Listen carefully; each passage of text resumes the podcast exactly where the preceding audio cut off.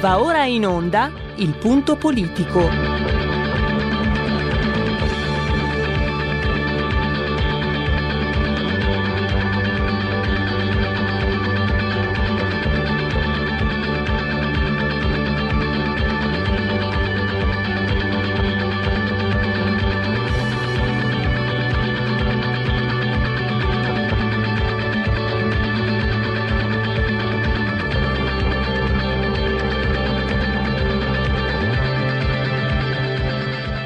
Ma se non state attenti, i media vi faranno odiare le persone oppresse e amare quelle che opprimono.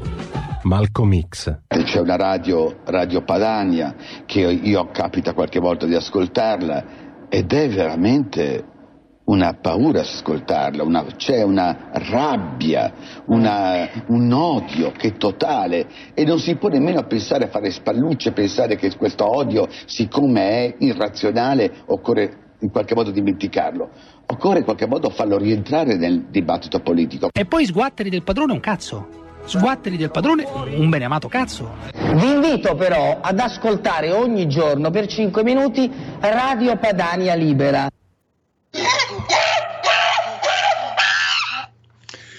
Arriva il governo Draconte? Beh, diciamo che il convitato di pietra non da oggi ovviamente, sta prendendo forma anche favorito da, um, dai profondi, anche prevedibili eh, punti divisivi che sta incontrando um, eh, il, l'esploratore Roberto Fico nella formazione di, una, di un nuovo governo, nel tentativo di indovinare una maggioranza veramente viene da pensare l'esploratore Mario Draghi I suppose. Ci sono beh, ovviamente il punto divisivo principale Matteo Renzi gli appetiti di Italia Viva che vorrebbe quattro ministeri Italia Viva che non molla l'osso sul MES Italia Viva che storce il naso sul reddito di cittadinanza i ministri controversi che non piacciono, a partire dal guardasigilli Alfonso Bonafede, ma Lucia Azzolina, Nunzia Catalfa, Catalfo, eh, potrei metterci anche la Pisano, insomma, tanti. Gualtieri si è salvato grazie a Confindustria, ma non è poi così sicuro, perché Confindustria, avrete visto, si è spaccata al proprio interno per uh, il, l'outing che ha fatto il suo uh, presidente di Confindustria a favore di Gualtieri. Poi c'è il super commissario Mimmo Alcuri, che ne ha combinate più di Bartoldo in Francia, come si diceva un tempo. Eh, la gestione dei vaccini è una roba seria. E poi c'è l'exit strategy per uh, il um, Rocco Casalino e Giuseppe Conte, che insomma lo sapete non, eh, lo hanno anche mostrato, no? ce lo hanno fatto vedere con tutta evidenza, l'attaccamento che hanno alle istituzioni, non alla poltrona, cosa avevate capito? Ne parliamo con Pietro De Leo, qui al punto politico di RPL, la vostra voce, la vostra radio. Chi si abbona a RPL campa oltre cent'anni. Meditate, gente, meditate. Ah, dimenticavo, intanto Marta Cartavia quella lì sì, mm, l'ex presidente della Corte Costituzionale, eh, quella che sembra che da bambina, eh, quando aveva tre anni, la mamma la pettinava e le diceva tu un giorno diventerai importante, presidente del Consiglio, presidentessa della Repubblica, eccetera, eccetera. È lì che fa anticamera, eh, sempre con la stessa espressione. Andiamo avanti perché continuiamo a analizzare questa mm, situazione, questa volta però con Pietro De Leo analisi politica, con eh, il secondo ospite Giampaolo Broccardi, che è fondatore e direttore del giornale online La mia economia.it, un'analisi sul quadro economico, perché eh, ci sono dati, io ve li avevo già dati ieri e anticipati ieri, l'Istat sulla disoccupazione, eh, avete visto anche il giornale di oggi, 444.000 persone hanno perso il lavoro nel 2020, solo 101.000 nel, nel solo mese di solo 101.000 nel solo mese di dicembre, meno 0,4%, mentre sul, sul piano annuale meno 1,9%. E in più, oggi sono uscite sempre dall'Istat eh, le proiezioni sulla stima preliminare del PIL, meno 8,8. Quadri sconfortanti, si, non siamo ancora usciti, c'è, c'è, una situazione che tutti conosciamo, quindi per certi aspetti prevedibile. Ci sono dei segnali però che dà la stessa economia, cioè, anzi, i dati statistici per esempio ci dicono che eh, il trimestre, quello che ha visto dicembre precipitare, ehm, nell'occupazione aveva visto un recupero rispetto ai tre mesi precedenti, quindi una specie di stop and go, una specie di eh, montagne russe, 53.000 posti in più nel ottobre-dicembre rispetto a luglio-settembre.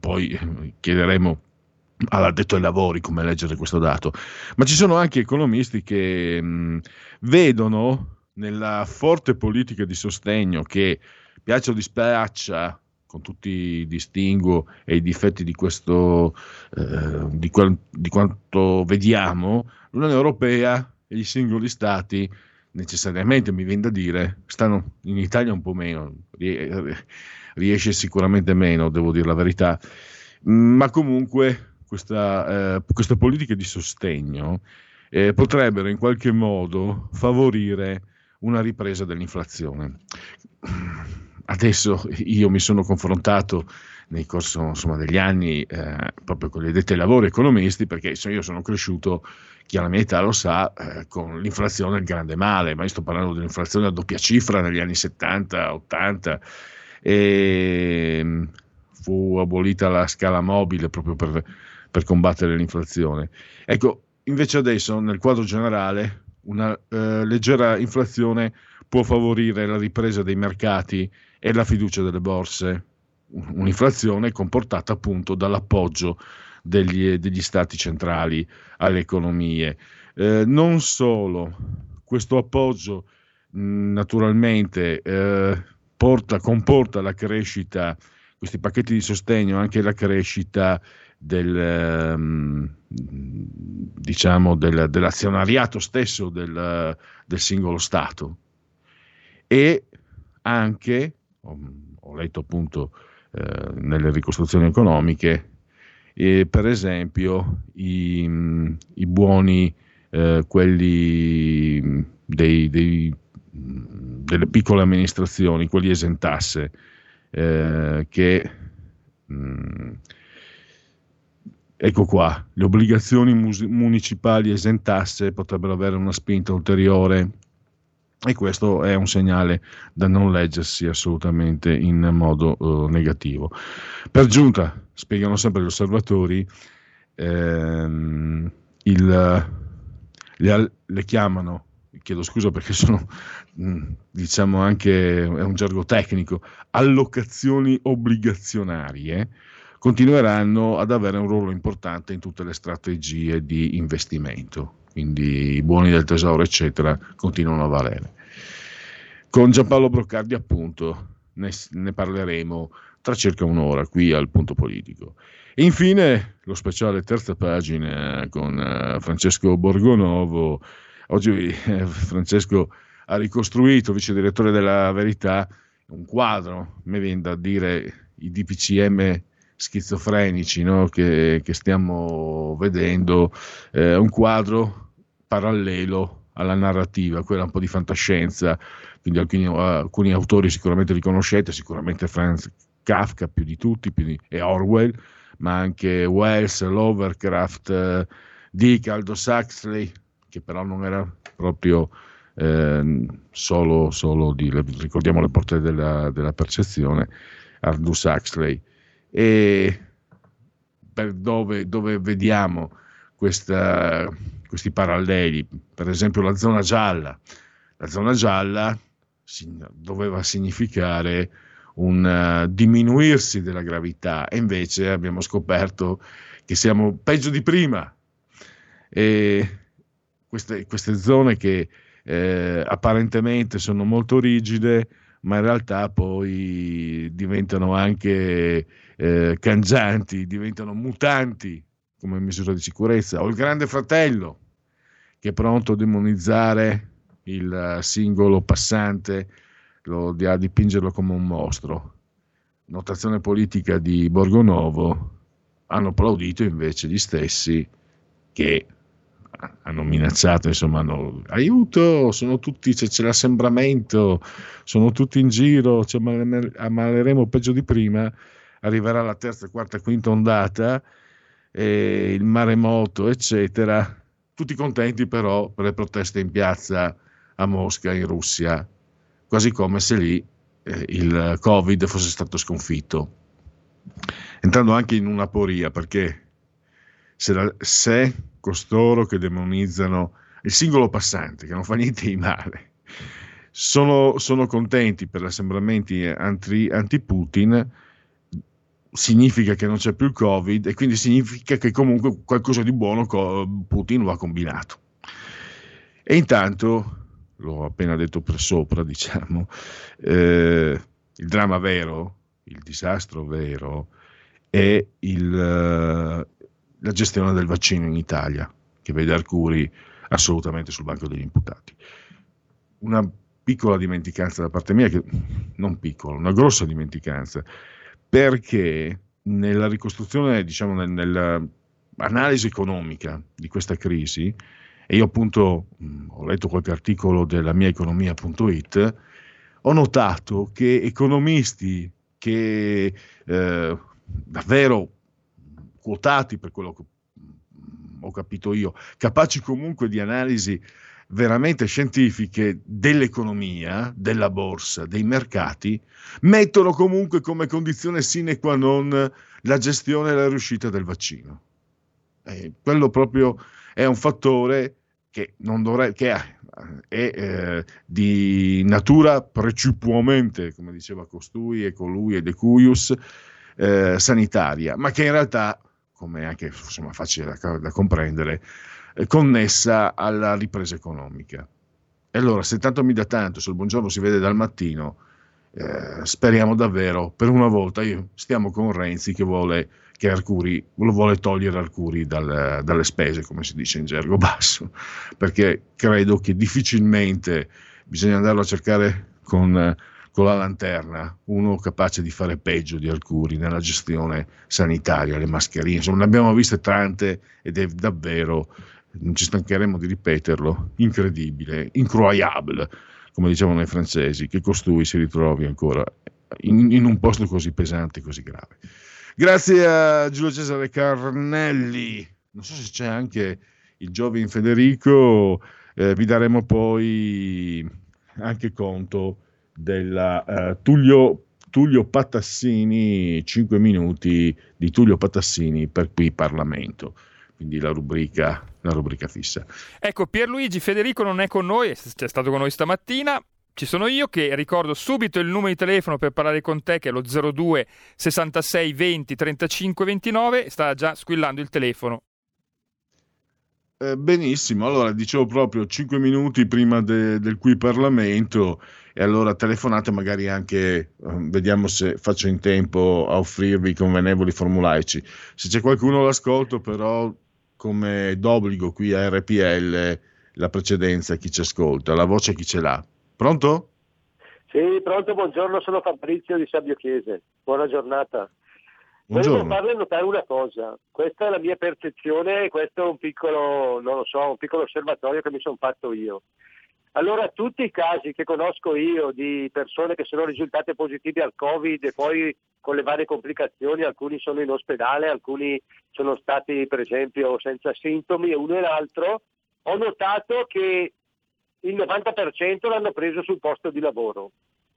E questa cosa è una cosa che passa un po' inosservata e non la vedo mai commentare. Io capisco che per ragioni economiche si tende un po' a lasciare passare queste notizie, però le posso assicurare che qui da me, tra parenti, amici, conoscenti, vicini, almeno 7 o 8 persone l'hanno portato a casa dal posto di lavoro e questo lo so perché sono parenti, cugini, eh, cognati, perciò persone coinvolte nella mia famiglia, io per fortuna no, però è così. Pertanto vedo che sopravvalutano sempre la faccenda degli assembramenti vari e vedo gente con le mascherine, ma io le posso assicurare che quando io giro nelle aziende, e ne giro parecchie per il mio lavoro, io vedo tantissimi che lavorano a gomito senza mascherina.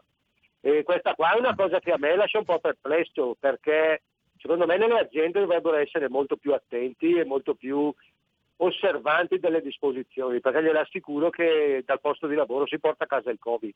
Poi questa è la mia impressione, però glielo dico. La saluto, buongiorno. No, è un contributo, è un contributo di, di un'esperienza personale, empirica fin, mm, finché si vuole, ma è un, è un, contributo che si aggiunge a un quadro nel, del quale conosciamo poco. Eh, se vi ricordate inizialmente c'era proprio la grossissima preoccupazione per i posti di lavoro. Eh, Fabrizio da,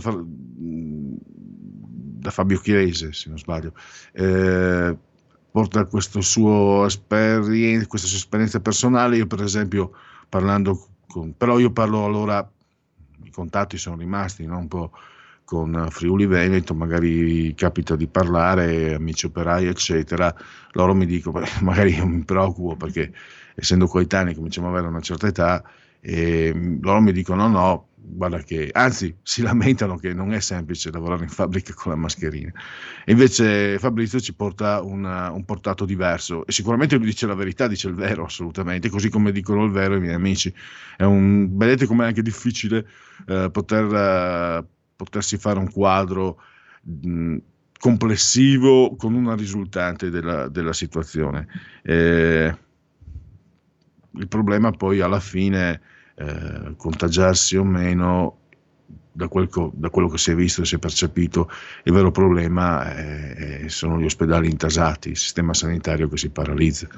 Quello è il, il pro- la noce di tutti i problemi. Poi sopra ci si può naturalmente pensare, costruire, eccetera. Va bene, grazie Fabrizio per il suo contributo. Io ho 60 secondi, se non ci sono altre telefonate, ho 60 secondi per i convenevoli formulari. Ci ho appena salutato il grande Giulio Cesare Carnelli sulla tolda, assiso saldamente di comando in regia tecnica. Siamo entrambi sospesi a 164 metri sopra il livello del mare, le temperature ci dicono 21 gradi centigradi sopra lo zero, interna 9.3 invece esterna, 78% l'umidità, 5,6 eh, scusate, beh 5,6 eh, gradi centigradi punto di rugiada. Mentre, e questa è una novità, una new entry, mentre la pressione è pari a 1011.6 millibar. Il tutto nel decimoquarto giorno di piovoso, mese del calendario repubblicano, per i gregoriani 332, mancano alla fine. Per tutti un martedì, martis 2 eh, di febbraio, anno domini 2021-2021, Salutissimi, abbraccionissimi, strettissimi, forti, forti, forti, forti alla signora Carmela, alla signora Clotilde, loro lo sapete, ci seguono sempre dal televisore. Il canale è il 740 740 740, sempre quello, quello lì. E naturalmente ci ascoltate numerosissimi anche grazie alle applicazioni dedicate a iOS Android attraverso smartphone, telefonini, Alexa, accendi RPL Radio, passaparola, ve ne saremo riconoscenti, la Smart TV e naturalmente anche cullati dall'agito suono digitale della Radio DAB e anche attraverso internet. E direi che possiamo passare la parola alla rubrica qui Parlamento, Tullio Patassini, parlamentare leghista. Qui Parlamento. Grazie Presidente. Con gli ordini del giorno che presentiamo quest'oggi siamo a sensibilizzare la situazione che sta vivendo in questo momento la Regione Marche e per questo vorrei sensibilizzare il Governo e i nostri colleghi parlamentari. Una Regione a forte vocazione manifatturiera, con alcune importantissime eccellenze, una Regione che essendo a forte vocazione manifatturiera ha subito ancora di più le crisi che in questi 15 anni si sono susseguite.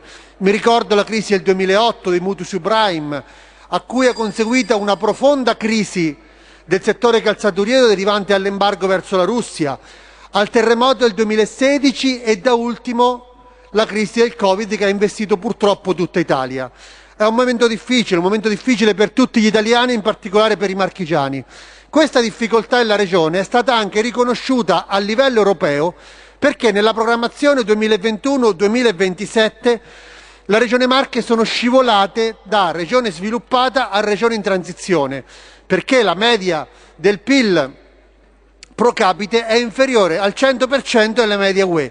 Quindi siamo scesi di un gradino, che è un gradino che i marchigiani vogliono velocemente recuperare. velocemente recuperare con un sostegno, un sostegno alle attività produttive e economiche del nostro territorio. Ricordo che all'interno della Regione Marche il 60% dei comuni sono coinvolti all'interno di una crisi di area complessa, che ricordo sono quelle della Val Vibrata e l'Ascolano, quella del pellettiero calzaturiero del Fermano Maceratese e l'area del Bianco ex Merloni, oltre a tutta l'area del cratere del sisma 2016 che coinvolge 138 comuni tra Marche, Umbria, Abruzzo e Lazio. In legge di bilancio abbiamo cercato di migliorare questa legge di bilancio con appositi emendamenti sull'argomento e sul tema che purtroppo non hanno trovato accoglimento.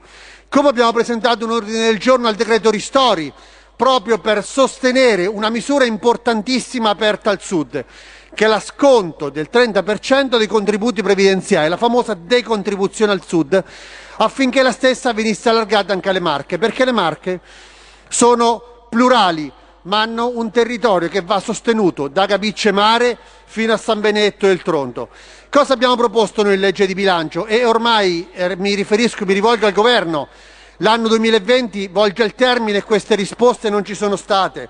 Abbiamo bisogno del rinnovo del credito d'imposta per i beni strumentali per sostenere il nostro sistema imprese, ma abbiamo ancora bisogno che gli immobili inagibili non siano soggetti al pagamento delle tasse, quindi è importante prevedere la sospensione ancora per un altro anno dell'IRES, dell'IRPEF, dell'IMU e gli stessi immobili non possono essere computati nell'ISEE.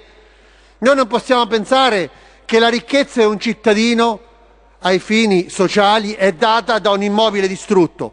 È un'ingiustizia che va velocemente sanata e ricordo, siamo ormai a fine 2020 e aspettiamo risposte, i cittadini aspettano risposte veloci. Oltre a questo abbiamo fatto anche altre proposte che ancora sono ferme sul tavolo del governo e faccio qualche esempio. Nel 2016 fu concessa la busta paga pesante per sostenere in quel momento i, dei territori e i cittadini che erano in difficoltà. Oggi è importante, per una questione di equità fiscale, permettere gli stessi benefici di natura fiscale, quindi con adeguati sconti e rimborsi, anche a coloro che nel 2016 per mille motivi non ne hanno fatto richiesta, ma è una questione di equità sociale e di giustizia sul territorio. Noi abbiamo bisogno di ricostruire il nostro territorio, abbiamo bisogno di ricostruire le Marche e abbiamo bisogno di ricostruire, grazie Presidente, concludo, il nostro tessuto economico. Per questo le Marche dovrebbero diventare un'importante area fiscalità agevolata. Grazie. Qui Parlamento. Il mondo di Tarkus, Gabriele Manzini e Sandro Roda in un viaggio attraverso la storia della musica progressive dalla nascita alle nuove contaminazioni. Ogni sabato dalle 21.30. Solo su RPL, la tua radio. Porta con te ovunque RPL la tua radio. Scarica l'applicazione per smartphone o tablet dal tuo store o dal sito radiorpl.it. Cosa aspetti? Un grosso abbraccio a tutti quanti da Nadine e Marcus Dardi. In esclusiva su RPL vi presentiamo Mangio, bevo e canto all'italiana dove vi raccontiamo la storia della canzone italiana. Dai Longobardi al 2000. Insieme alla storia di alcuni piatti tipici italiani. E di alcuni vini. Buon ascolto! Ogni sabato dalle 14.30, solo su RPL, la tua radio.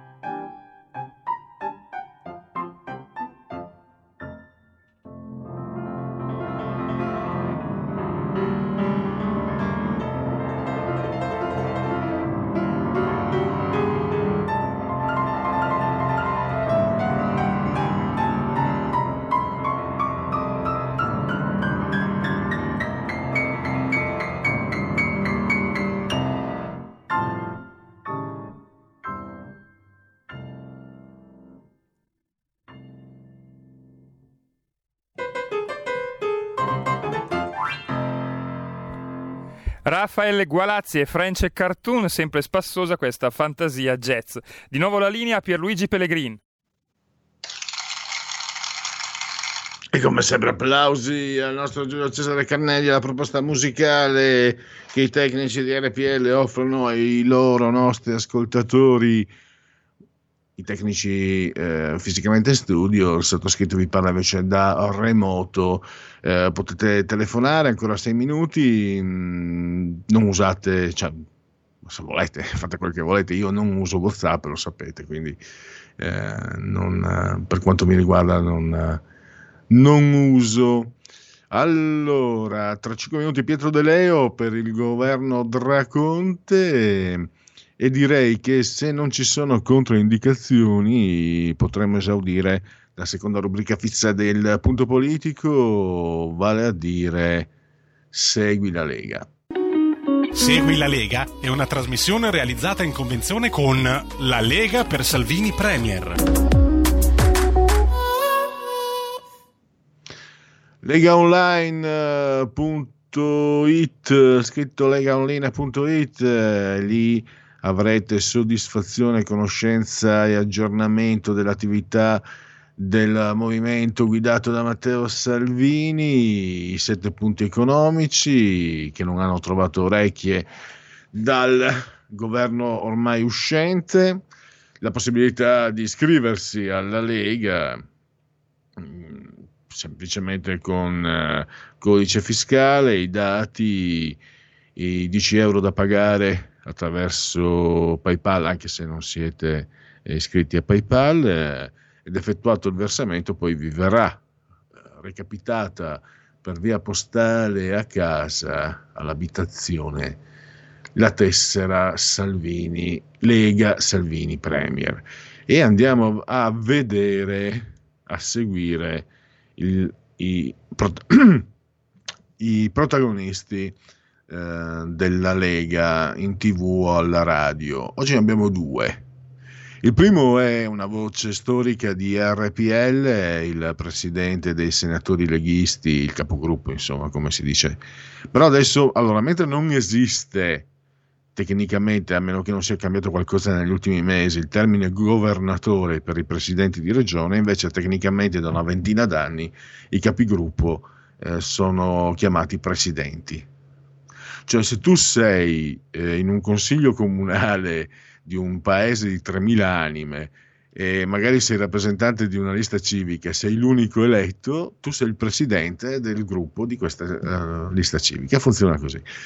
Eh, invece Massimiliano Romeo è presidente di un numero corposo, credo fosse, senza, anzi sicuramente senza precedenti, di senatori a Palazzo Madama e eh, bando alle mie ciance lo potrete ascoltare oggi alle 15.30 la TV è la 7 l'emittente, la trasmissione si chiama Tagada e invece ancora oggi, più tardi alle 16.15, questa volta Sky TG24, la rubrica si chiama Economia, Claudio Borghi Aquilini. E con questo possiamo concludere il Segui la Lega odierno. Segui la Lega è una trasmissione realizzata in convenzione con La Lega per Salvini Premier. Vediamo qualche aggiornamento dall'ANSA. La strada ancora in salita, Renzi non c'è mediazione. E io, spostando il microfono, potrei anche cercare di cominciare a dare, usare questi due minuti per qualche bel sondaggetto, qualche sondaggetto, come direbbe Crozza, Crozza De Luca. Allora, l'altro ce n'è anche uno che riguarda la città di Verona. Venerdì, se non sbaglio, vi ho letto Varese, quindi città eh, anche che hanno una storia ormai pluridecennale, una storia leghista. Dunque, abbiamo... Eccola qua, l'elezione comunale a Verona. Dunque, eh, il... Um, la fiducia eh, nei confronti di alcuni eh, protagonisti della politica veronese, Zavarise 39, Casali 46, Croce 46, Sboarina che è il sindaco in carica, centrodestra Lega 55, Flavio Tosi 57 e Damiano Tomasi eh, che è un ex calciatore, pensate un po' 91. Eh, dunque, ecco qua, i voti, quello che ci interessa. Il, per eleggere il nuovo sindaco, lei voterebbe dunque, qui vi leggo, ce ne sono, ecco due. Dunque, 5 Stelle, Marta Vanzetto 2,6. Eh, Niccolò Zavarise eh, della...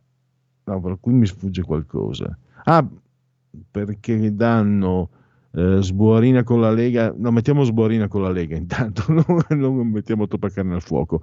Allora, Vanzetto 5 Stelle 2,6, Michele Croce, lista civica 5,1, Flavio Tosi 26,8, l'ex sindaco, ex leghista, Damiano Tomasi con, un, con il PD avrebbe il 28, mentre eh, Federico Sboarina con il centrodestra compatto avrebbe il 35,5. Questo è quello che ci dice questo sondaggio. E poi 35,5, quindi in testa. E poi andiamo tra un minuto Pietro De Leo, quindi Wimpole, sondaggio Wimpole. Eh, dunque, la valutazione in merito alla gestione del governo sulla, sulla crisi Covid abbiamo 43% positivo e 58% negativo. E la gestione, sulla, sulla la gestione economica, in, dunque ancora peggio, 30% positiva e eh, addirittura 70% negativa, quindi bocciato il governo sulla gestione economica. E poi abbiamo il Premier e il Parlamento dovrebbero essere eletti con lo stesso sistema di elezione dei sindaci. 73% lo vuole, Vult, 27% non è d'accordo. Eh, la gestione del recovery plan 35% positivo, 45%, eh, 65% chiedo scusa, eh, negativo. E poi scenario voto? Dunque a fiducia nei leader. Vediamo un po' Renzi 6, Di Maio 7, Berlusconi 8, Zingaretti 6, Speranza 11, Salvini 17, Meloni 22, Conte 21. Allora, lista Conte, senza la lista Conte avremmo, sempre secondo Wimpole, 5 Stelle al 13,7, eh, il PD al 19,6, Italia Viva 2,4, Renzi, Lega 24,3, Forza Italia 6,9, Fratelli d'Italia 18,7. Con la lista Conte invece avremmo i 5 Stelle addirittura all'8,3, eh, Italia Viva al 2,6, Fratelli d'Italia al 16,7, Forza Italia al 6,2, il eh, PD al 13,6, la Lega al 23,3. Mi sono dilungato anche troppo, credo che Pietro De Leo sia già al eh, nostro microfono e se mi sente lo, lo saluto calorosamente lo ringrazio naturalmente per la consueta disponibilità. Ciao Pietro. Ciao, buon pomeriggio a voi, ci sono e grazie a voi per, per l'opportunità di intervenire. Ecco, eh, Pietro, con te ormai quasi settimanalmente no? l'aggiornamento sulla situazione politica, necessariamente adesso in questi ultimi due abboccamenti, diciamo, eh, la crisi di governo è all'ordine del giorno, anche viene da dire purtroppo. E a, a riguardo io segnalo anche l'articolo che è uscito oggi sul Tempo, a tua firma naturalmente, eh, e partiamo dal titolo, se non c'è Conte arriva Draghi, insomma io ho fatto la crasi anche troppo facile, il governo Draconte, ecco situazione fluida, assolutamente, Molto. era anche immaginabile. E soprattutto mi sembra che Fico incontri più punti divisivi che convergenze.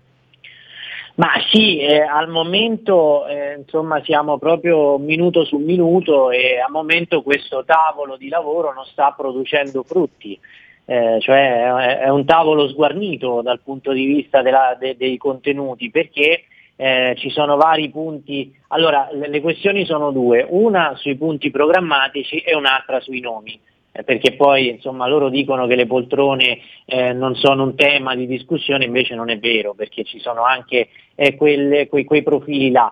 Eh, allora, dal punto di vista dei contenuti, il blocco al momento è soprattutto sulla giustizia, ehm, con una visione più garantista di Renzi, una visione giustizialista del Movimento 5 Stelle e il PD che sta cercando un po' di mediare eh, con un lodo Orlando eh, che sarebbe una, un, un, punto d'incontro sulla prescrizione tra Renzi e il Movimento 5 Stelle.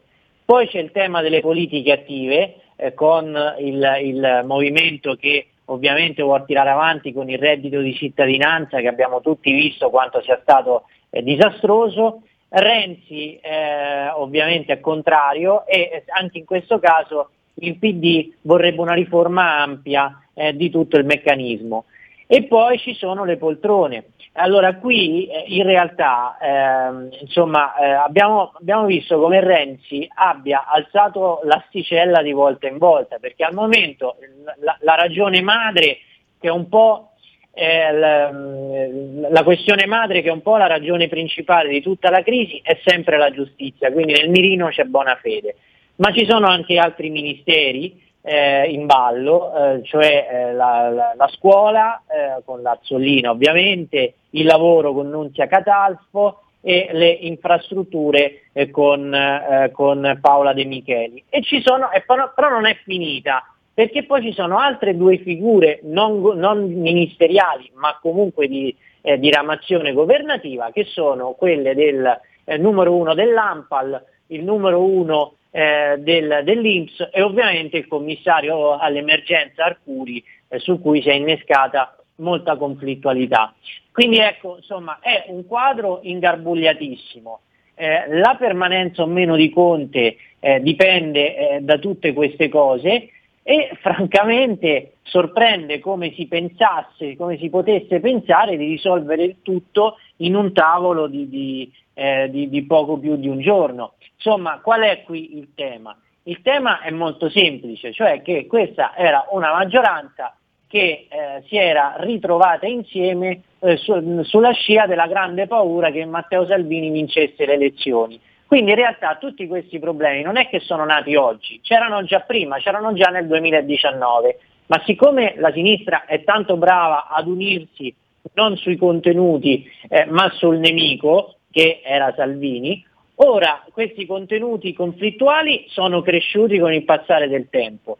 Eh, il Covid ha messo il carico su altre cose perché il Covid ha portato la la lotta su Arcuri, ha portato la lotta sul MES, ha portato la lotta sulle riaperture delle scuole, sulle riaperture dei negozi, eccetera, eccetera, e ora tutte queste lotte sono diventate insostenibili. E quindi tutti i nodi che già, comunque lo ripeto, c'erano prima, sono venuti al pettine nella maniera forse più dirompente, dolorosa, e in un momento in cui francamente il Paese proprio eh, tu, tu, tutto aveva bisogno tranne che di questo, perché eh, vale la pena ricordare che mentre loro litigano ci sono dei provvedimenti che eh, le persone aspettano, eh, cioè ad, penso ad esempio al, al, quinto decreto ristori, ci sono dei decreti attuativi che vanno in scadenza e, e che mancano per realizzare alcune riforme, penso eh, alcune, alcune, norme eh, varate, penso ad esempio all'anno bianco previdenziale sulle partite IVA eh, insomma, la gente aspetta e loro signori stanno lì al tavolo cercando di mettersi eh, d'accordo su, su, ehm, su, quasi sull'impossibile perché le distanze ci sono e c'erano dall'inizio. E purtroppo registriamo anche gravi, eh, le gravi difficoltà, ritardi sul, sui vaccini che sono una parte esatto. basilare per una ripresa anche economica. Allora Pietro, io sto mandando in pagina condivisa Facebook di RPL proprio le immagini sì. tue di qualche tempo fa a Montecitorio, la presentazione del tuo libro Tutti contro Salvini. Allora abbiamo Grazie. visto che su questo principio è nato uh, il governo diciamo uscente. Adesso, esatto. prima ancora che tutti contro Salvini, quale può essere diciamo, il, coagulante di questa maggioranza? Perché io ti dico un po' grossolanamente la mia. Eh, non, non, si è mai verificato come oggi che tra rovesciamenti elettorali e il taglio dei parlamentari, diciamo che eh, a parte Fratelli d'Italia e la Lega qualcosa perderebbe in termini numerici di parlamentari e senatori, però a parte Lega e senatori gli altri è un ecato per gli altri, tutti, tutti quanti è un'ecatombe per i 5 Stelle clamorosa, che sono peraltro anche il primo sì. partito col 33%. Quindi a me sembra, e arrivo al dunque, sembra che Matteo Renzi sia, si sia fatto forza di questo dato, che garantirà sempre comunque un voto di fiducia, che garantirà comunque l'allontanamento delle urne, come invece dovrebbe essere in un paese normale, ma lasciamo perdere. E ti domandavo se tu condividi questa visione e se non c'è il rischio che Matteo Renzi, al quale l'ego non fa difetto, non si spinga fino al, all'orlo del baratro e non rischi di caderci dentro, non, non, spinga troppo, non si fermi un attimo prima. L'abbiamo visto no? con il referendum, eh, a un certo punto, certo. eh, con, quando sembrava il Dominus, il, il, signore, il monarca, l'imperatore d'Italia, ha cominciato a commettere errori anche abbastanza che non sono da lui, perché la sua abilità politica credo che comunque sia indiscussa per quanto magari qui a RPL non lo si abbia in simpatia. E vederlo commettere certi errori per questo ho pensato quattro anni fa, tre anni fa cioè, no, sì, tre anni e mezzo fa ha cominciato a commettere errori sul referendum costituzionale e magari potrebbe commettere un errore fatale e questo andrebbe, ci andrebbe benissimo e, e portarci alle elezioni ma eh, questo lo vedremo tra un po'. Eh, insomma, ci sono plurime volontà affinché non si vada alle elezioni e la prima è quella eh, del, del, Quirinale che farà tutto il possibile nel caso in cui Conte, e aggiungo io, un'altra figura che potrebbe essere nei 5 Stelle, perché io non sono così convinto poi magari mi posso anche sbagliare, però al momento io non sono così convinto che da Conte si possa passare direttamente ad una figura tipo Draghi o tipo, o tipo Marta Cartabia. Insomma, esauriti, eh, nel momento in cui si passerà eh, all'individuazione eh, di, di, una, di, una, figura di largo respiro istituzionale, vedremo eh, insomma, quello, quello, che accade. Insomma, eh, c'è eh, una, un'ampia volontà da parte del, eh, del, del, centro, de, de, del, centro, dei moderati, eh, sia moderati che fanno riferimento al centro-destra, come pensiamo ad esempio all'UDC eh, o, o, a Cambiamo, anche una parte di Forza Italia, sia moderati che sono più eh, orientati verso il centro-sinistra, pensiamo allo stesso Renzi, poi la Bonino, o azione, c'è la volontà di riconoscersi in un governo eh, che possa essere inclusivo eh, in, maniera, in, maniera, trasversale, cioè larghe intese, unità nazionale, anche su unità nazionale mi sa difficile. Però poi bisogna capire, al di là delle suggestioni, eh, eh poi a livello concreto quello che succede. Eh, perché poi quando lo, lo vediamo, no? quando si scende nei, allora, a, a, a, il primo giorno hanno tutti la volontà di trovarsi d'accordo, poi quando si scende nei temi mm. e vai a vedere sulle politiche attive, eh, vai a vedere sulle tasse, eh, vai a vedere sulle semplificazioni e poi lì, o sulla scuola, poi lì emergono i dolori. Quindi noi abbiamo un Parlamento che è molto lacerato, forze politiche eh, che eh, sono stati in rapporto molto conflittuale tra loro.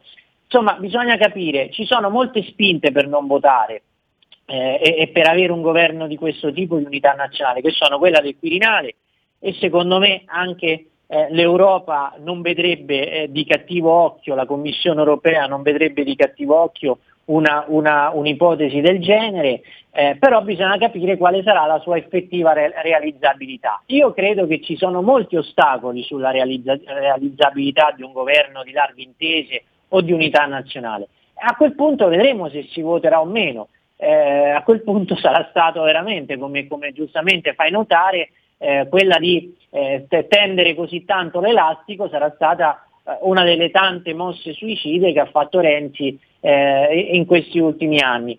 Però eh, io dico insomma, che ehm, ehm, il Paese non va stressato più di tanto, eh, quindi invece di andare avanti per, per, settimane o mesi con queste trattative estenuanti, probabilmente restituire la parola agli elettori in condizioni di sicurezza e lo Stato può farlo perché insomma questa roba secondo cui non si può votare in pandemia a me sembra abbastanza ridicola. Eh, si possono organizzare eh, delle, eh, logistiche diverse, eh, si può portare il voto, si può mh, mm, estendere magari il, il, il, periodo di voto da due giorni a tre, insomma le cose se ne possono fare tante. Restituire la parola agli italiani invece di continuare con questo strazio probabilmente potrebbe essere l'esito eh, sicuramente fisiologicamente più sano e consentire loro di scegliere eh, su un programma, su un'idea e, su, e su, una visione eh, precisi.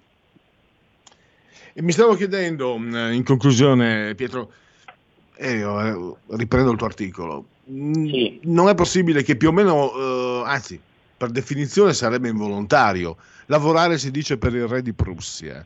In questo caso il re di Prussia io lo vedo, vedo Mattarella che credo eh, tra tutti preferirebbe, credo, Mario Draghi perché eh, eviterebbe il commissariamento dell'Italia per l'autorevolezza, perché comunque Draghi diciamo, non avrebbe un, l'ostilità precostituita del centrodestra e quindi fosse un clima, eh, sì, non voglio perorare causa, però diciamo, è una figura che insomma ha il suo peso. Ecco, questo, questo, continuare a non mettersi d'accordo, a parte che Renzi lo vorrebbe, a dire la verità anche lui, Draghi, almeno sì, a parole, anche se un politico eh, dice sempre il contrario di quello che pensa, ma quello lo dico io per esperienza.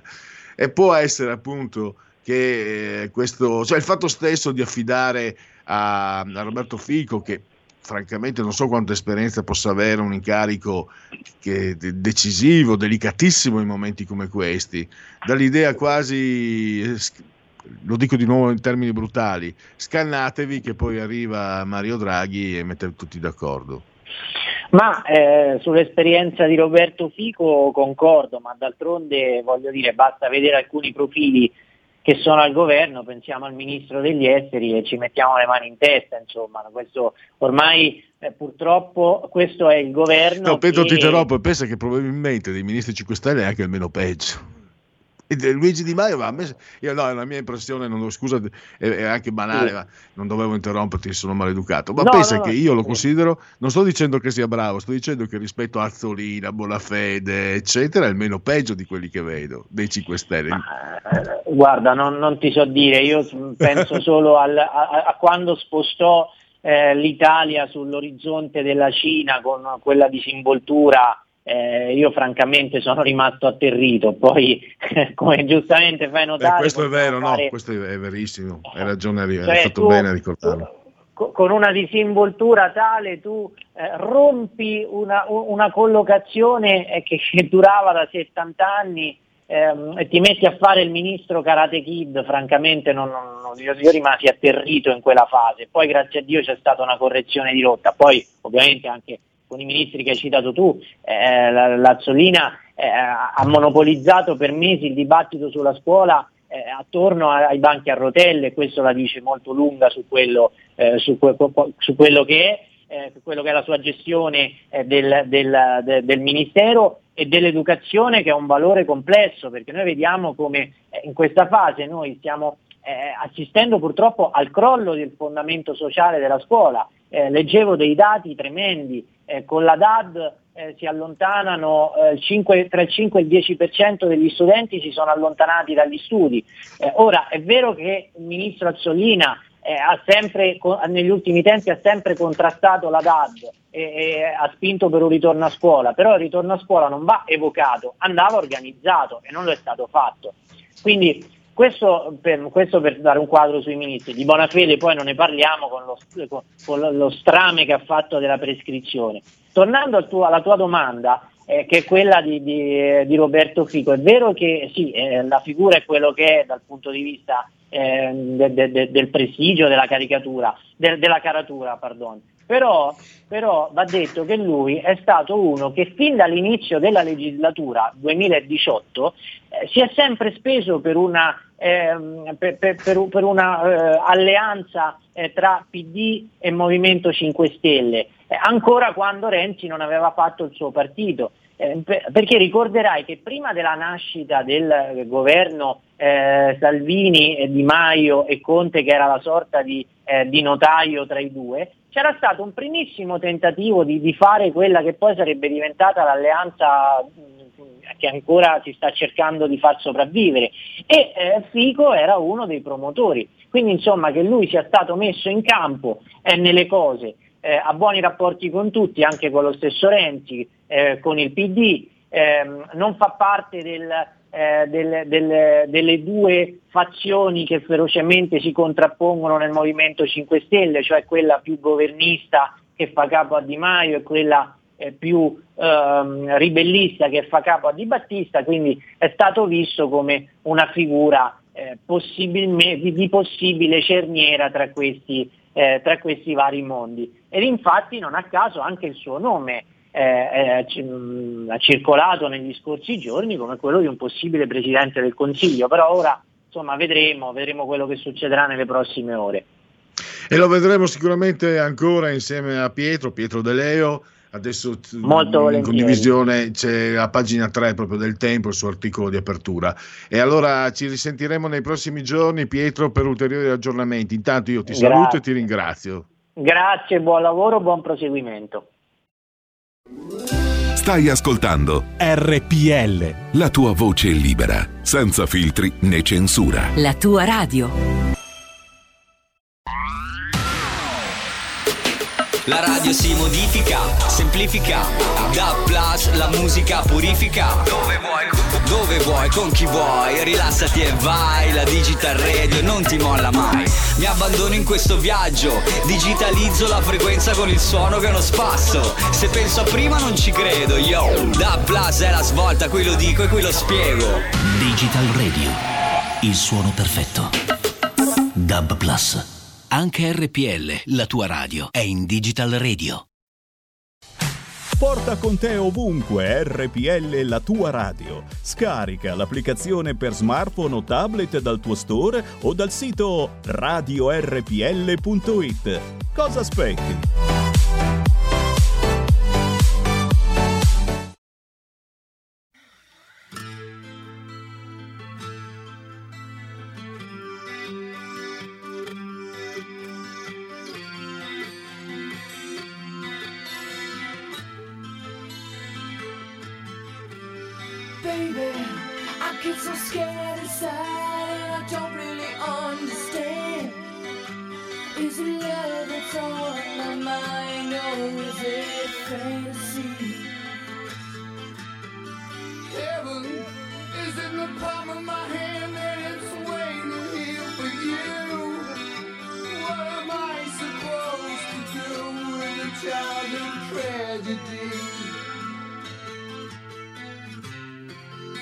If I close my eyes forever,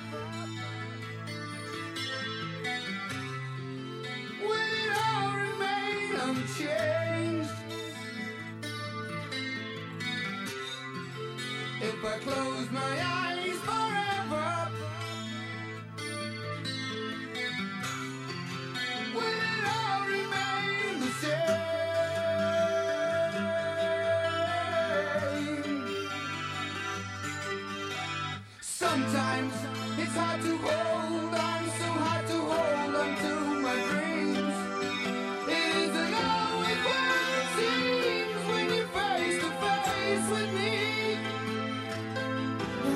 dagger, you stick me in the heart and the blood from my blade. And when we sleep, would you shelter me in your warm and darkened grave?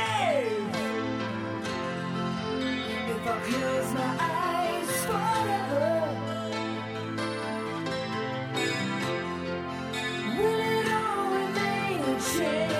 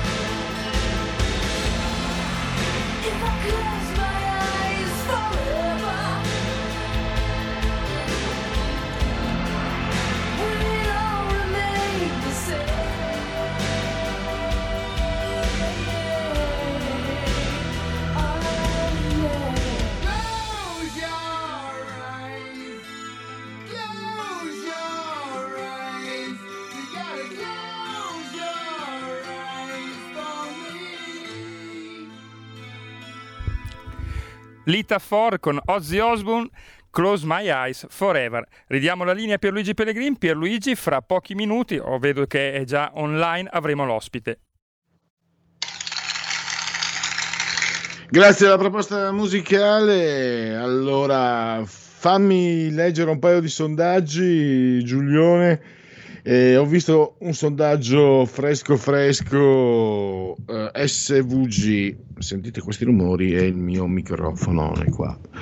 Dunque, l'SVG ci racconta che la Lega è il 23,3%, 19,8% invece il PD, 5 Stelle 16,3%, che sopravanzano i Fratelli d'Italia 15,9%, Forza Italia al 5,8%, mentre Italia Viva di Renzi al 3,2%, l'azione di Calenda invece al 3,6%.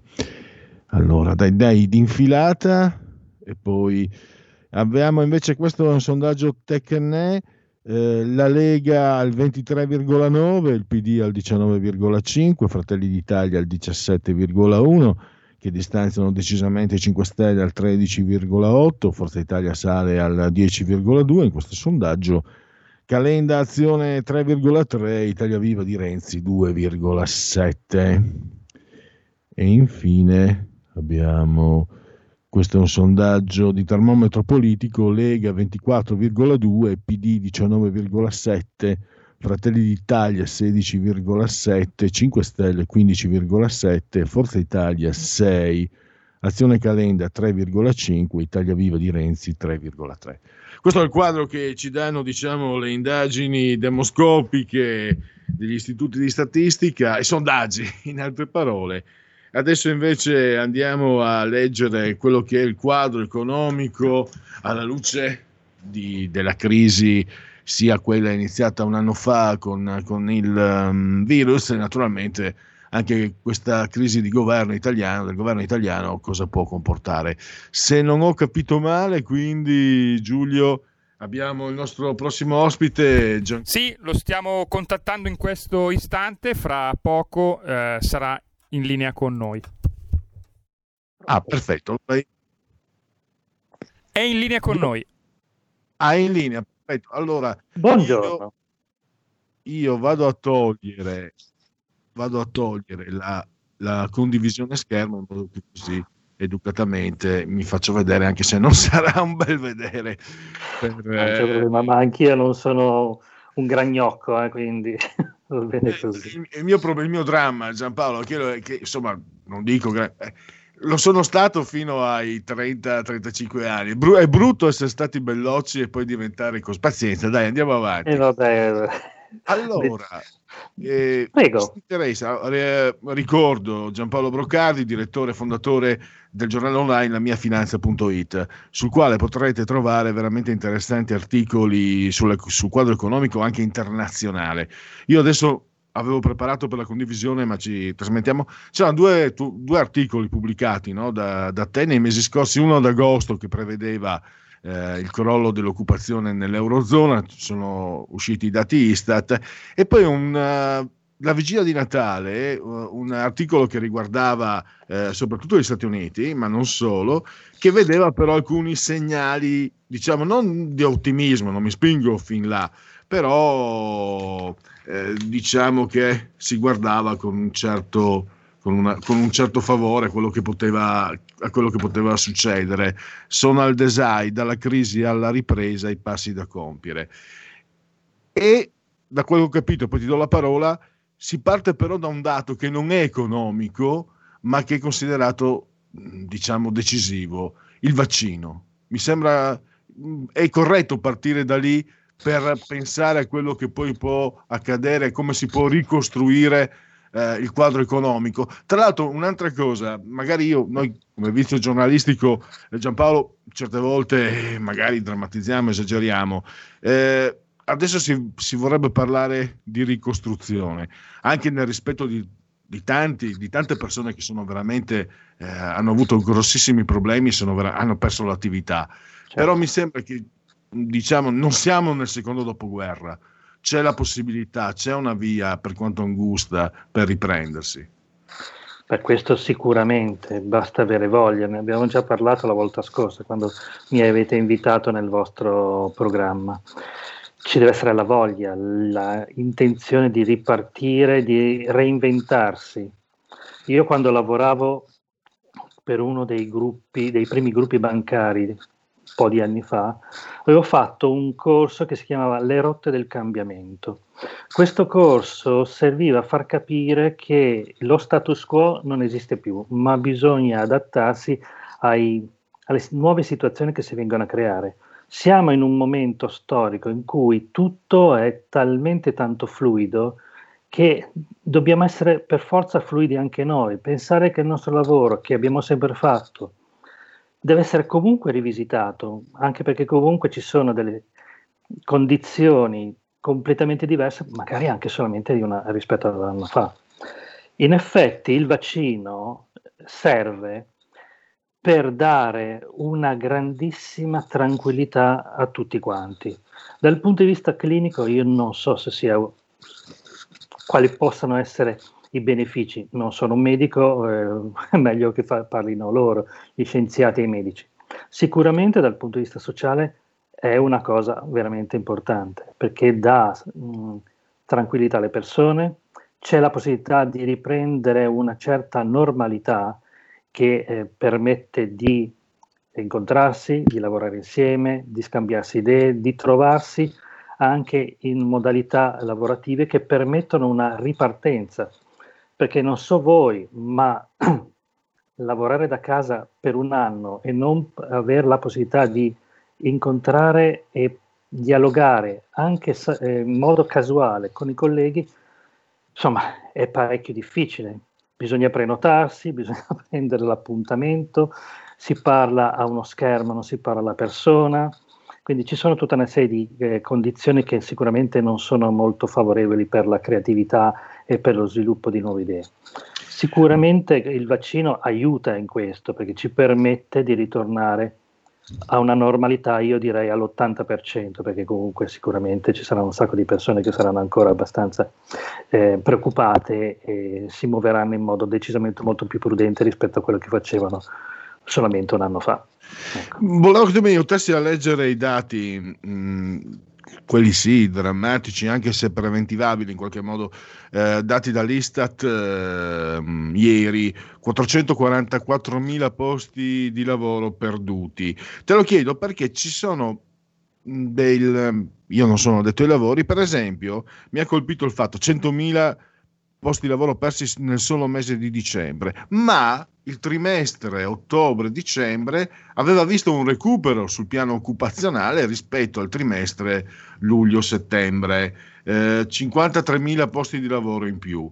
E volevo capire quindi, eh, il diavolo è così brutto come lo dipingiamo perché la, eh, la, disoccupazione credo susciti ancora più timori del, del Covid, o comunque siamo lì, insomma, no, la paura della salute viene prima, ma subito dopo la paura di perdere il posto di lavoro. Beh, certo. di lavoro. Beh, e... il lavoro ci permette di sopravvivere, di, di portare questo... a casa la, la, pagnotta e di conseguenza di continuare da, a. Da, da, da, neofita volevo chiederti, questo trimestre che era, aveva visto un segno positivo rispetto al trimestre precedente, che segnale ci dà? Vuol dire che... Eh, qualcosa si può muovere? Certo, assolutamente, ma gli imprenditori hanno voglia di ripartire, di ritornare a lavorare. Ehm, ci sono situazioni che sono, sono, magari sono sempre state un po' traballanti, che sono quelle che poi si sono perse in questo periodo qua, ma le situazioni in cui l'imprenditore o anche i dipendenti o le persone che comunque lavorano nelle aziende, nei, nei, nei negozi, in tutte le attività commerciali, che hanno voglia di rimboccarsi le maniche, che hanno voglia di rinnovarsi, che cercano un modo come un altro per poter investire e ripartire, questi non fanno altro che attendere il momento giusto.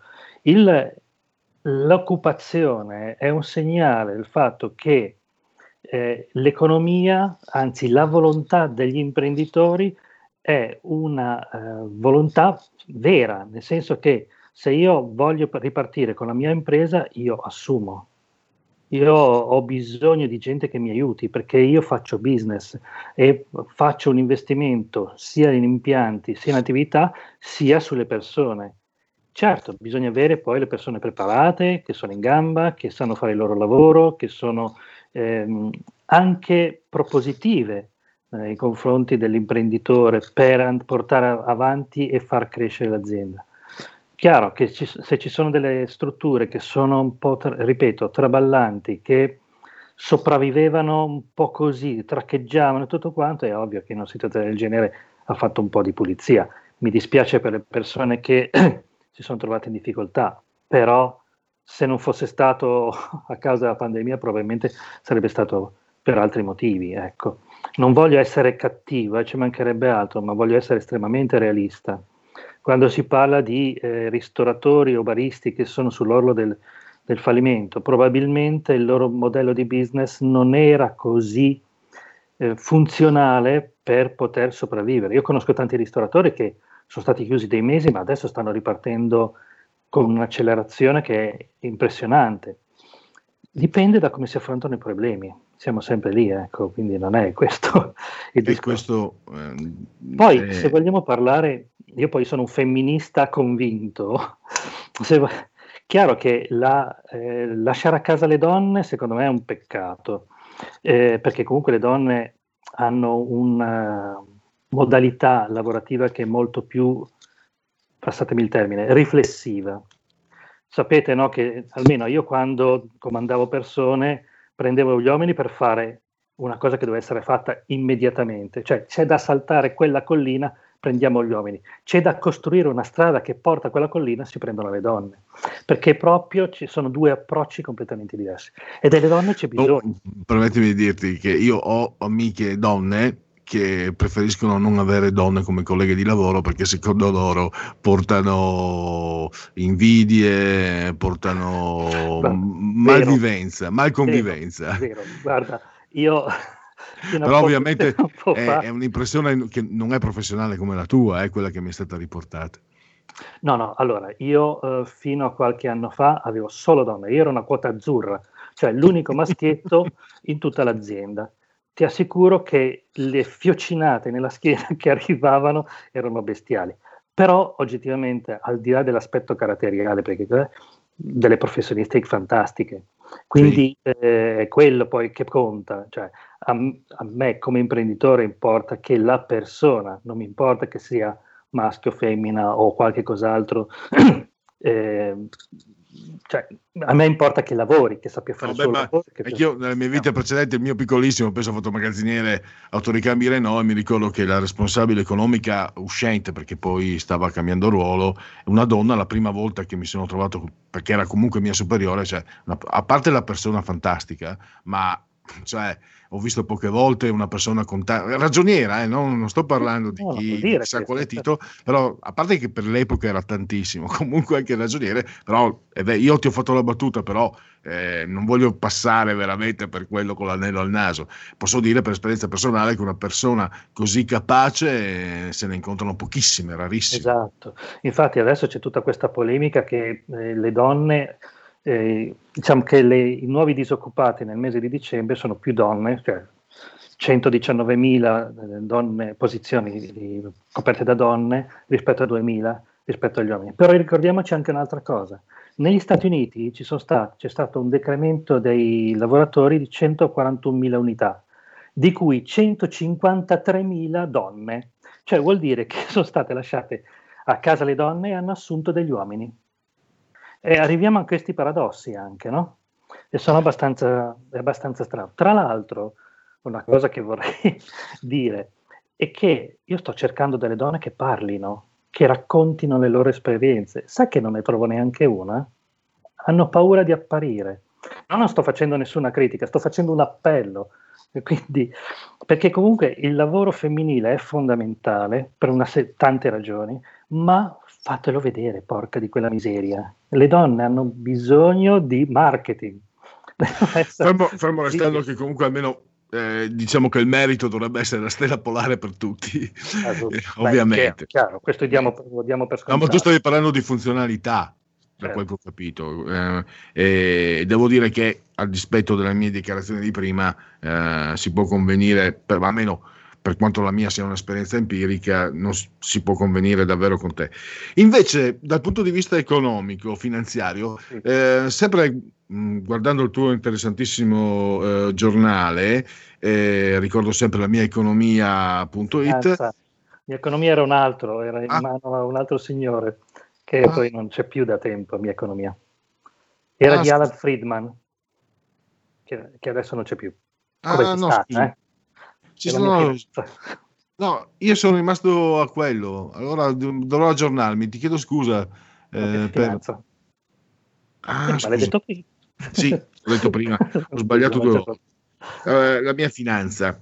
Allora, chiedo scusami, la mia finanza.it. Ecco, dicevo, sì, perché prima guardavo eh, i link degli articoli, quindi prima avevo- eh, per fortuna ho visto gli articoli giusti, quindi Sì, guardando sì, i no. link degli articoli ho letto, ho letto dai. giusto. Stato Invece ricostruendo... Allora, no, volevo dirti, eh, in economia si guarda positivamente alle politiche che hanno avviato i singoli stati, ma anche l'Unione Europea, quello di sostegno.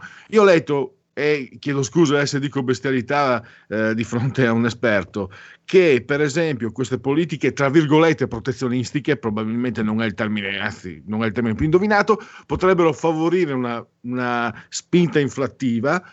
Io per età ero abituato a vedere l'inflazione come una brutta bestia, ma tu non sei, sei un po' più giovane di me, mi sembra, ma ti ricorderai l'inflazione a, due- a doppia cifra, no?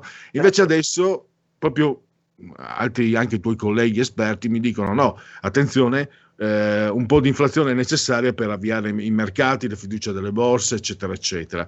E questo mi sembra sia ecco, uno di quegli spunti, non voglio essere l'ottimista oltranza, ma mi sembra che se economisti autorevoli eh, mi di- dicono queste cose, sia, sia possibile vedere eh, dei, dei meccanismi in essere positivi in questi termini. Oh, certo, allora, eh, l'inflazione a doppia cifra è un danno perché comunque vuol dire che c'è una perdita di valore eh, reale delle- degli stipendi, perché nel momento in cui oggi andiamo a comprare una cosa, fra un mese vale il 10% in più e il nostro stipendio rimane sempre lo stesso, è chiaro che noi perdiamo eh, in termini reali potere d'acquisto. Un minimo di inflazione serve perché vuol dire che c'è crescita economica nel paese. Di conseguenza c'è mm, una, è un volano che permette alla, alla nazione di, essere, di, di crescere. Ecco.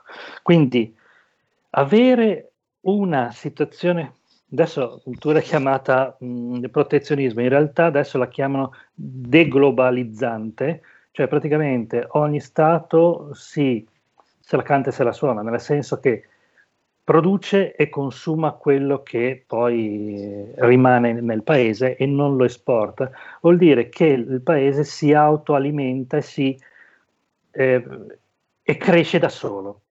Si ritorna un po' a un modello dei comuni, no? Nel Medioevo.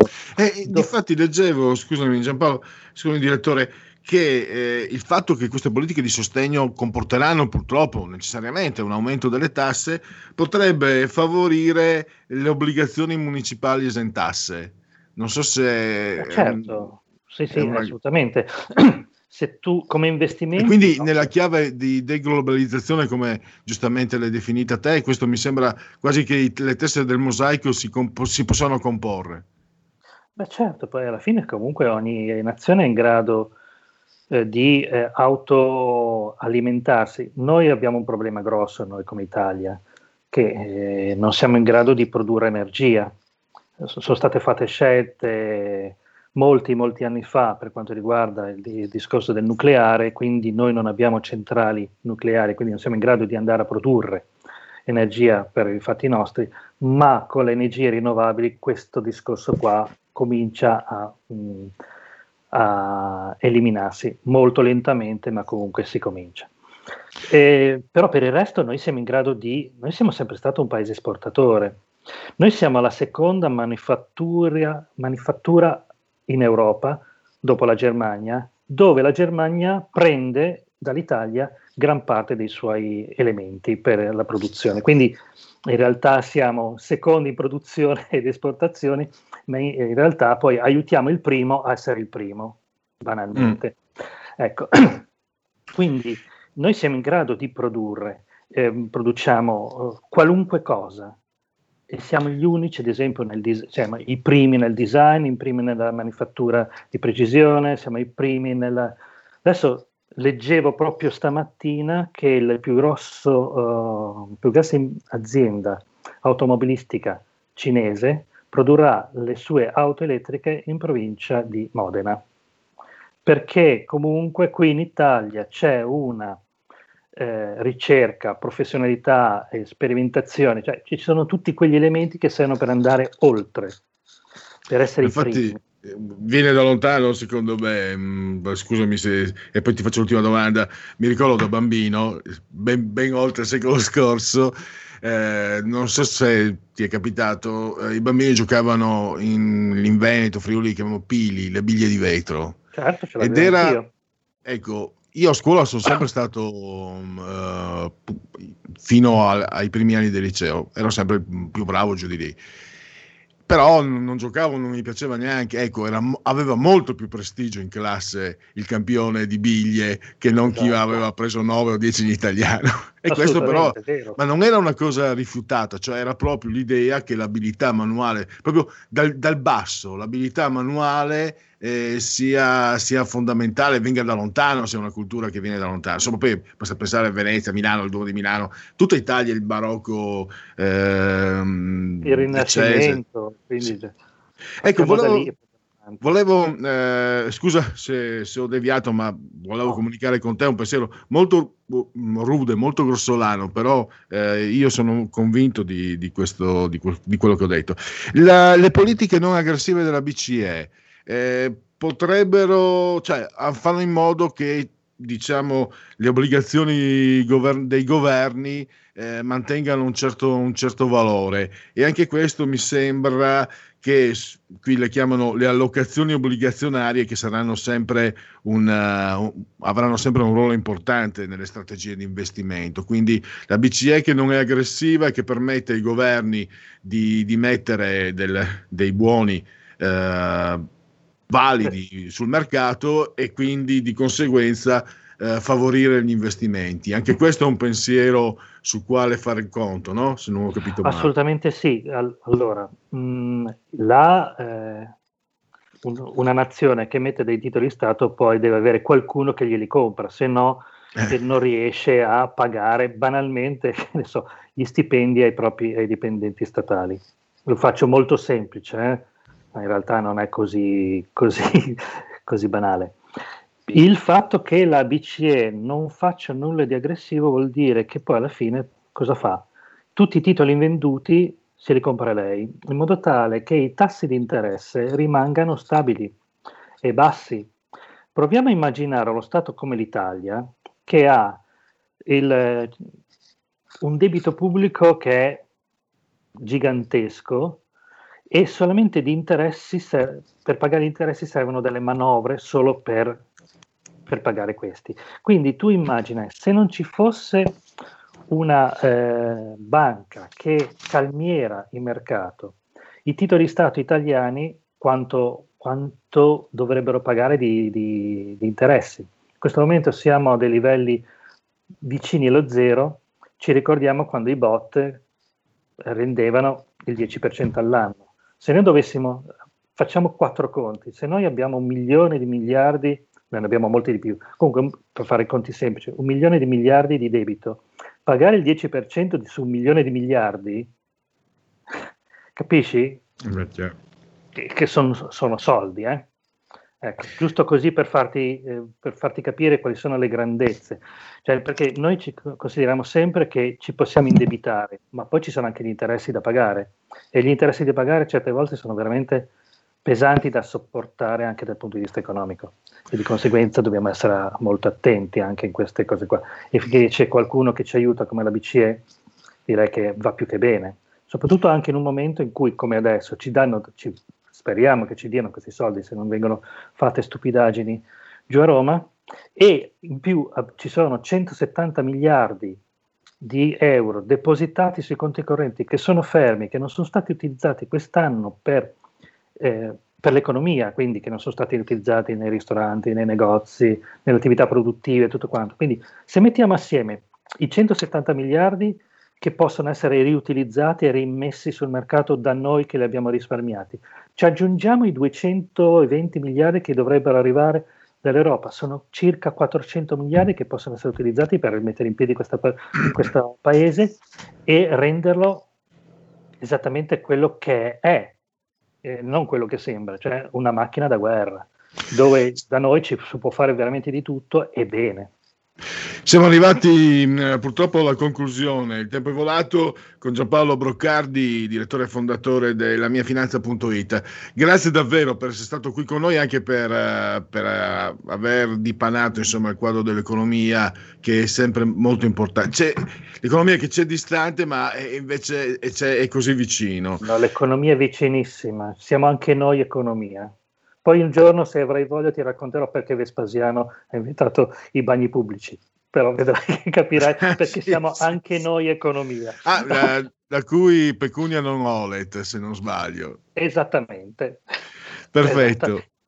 Grazie allora ancora a Giampaolo Broccardi e risentirci a presto. Ciao. Grazie a te Pierluigi, grazie agli ascoltatori. A presto, ciao.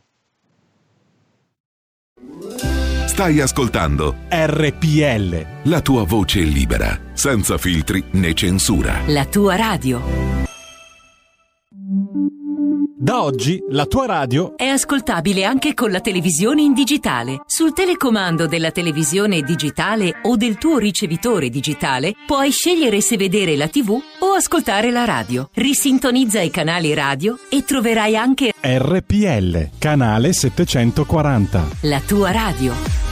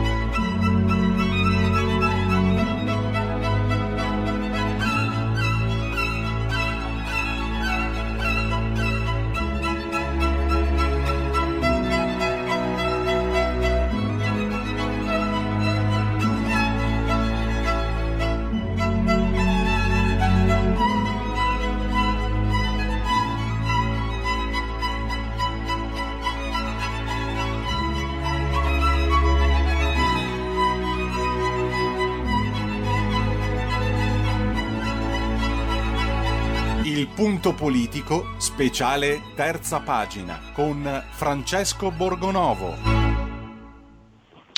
Quel mattino Gregorio Sams, dopo una notte popolata da incubi, si risvegliò in un gigantesco Rocco Casalino. Sto scherzando ma non troppo, perché oggi Francesco Borgonovo ha usato eh, la letteratura, un certo tipo anche di autori, eh, non a caso Kafka, per inquadrare quanto sta succedendo con questi DPCM sempre più schizofrenici. Il, con il giallo, insomma, come, come con i semafori, col giallo si, si può, insomma, si potrebbe passare e attraversare la strada, invece no, devi fermarti. Uso un tono un po' scherzoso, però il quadro non lo è affatto. Intanto saluto e ringrazio Francesco Borgonovo, eh, vice direttore della Verità, che dovremmo avere al telefono. Eccoci Pierluigi, buongiorno, buongiorno a tutti gli ascoltatori. No, hai fatto bene usare un tono divertito perché qui ormai siamo alle comiche, cioè, purtroppo c'è la tragedia ma eh, ci sono anche questi aspetti grotteschi appunto, cioè, eh, che è proibito anche quello che è concesso. No, cioè io dicevo, tu ti citavi Kafka perché è questo, c'è il delirio burocratico in cui prima cosa hanno fatto? Prima ci hanno detto che eh, avrebbero fatto queste zone, questi colori no, per ehm, fare in modo che non ci fossero fraintendimenti, che non ci fossero scienze, eh, scelte politiche. No? Decide la, la, scienza, decidono i numeri, non decide la politica. Bene, poi la politica continua a cambiare no, i contorni della faccenda. Prima ti dice che eh, a Natale salta tutto il sistema delle zone, poi dopo no, ma il sistema delle zone funziona, allora lo teniamo, però eh, per entrare in zona rossa ci vogliono eh, meno parametri diversi, eh, però ancora iniziamo dopo, cioè è tutto un, un, continuo cambiare questi parametri che dovrebbero essere immutabili e iperscientifici. Questa volta cosa succede? Che alcune regioni, Veneto, Lombardia, Lazio, no? Eh, tornano gialle e le fanno ripartire per un problema tecnico non la domenica ma lunedì. In questo modo ristoratori, baristi e quanti altri perdono un sacco di soldi, no? ma è per un problema tecnico.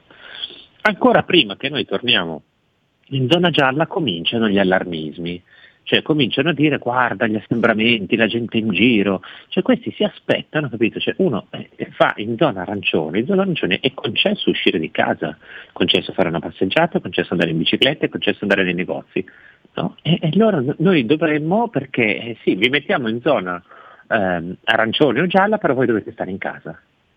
Cioè io faccio una cosa che mi è consentita dalla legge, tra l'altro magari faccio anche un po' girare l'economia che male non fa, però sono cattivo perché sono irresponsabile, esco fuori di casa, pur se rispetto alla legge sono comunque un malfattore, cioè per me è una cosa da matti.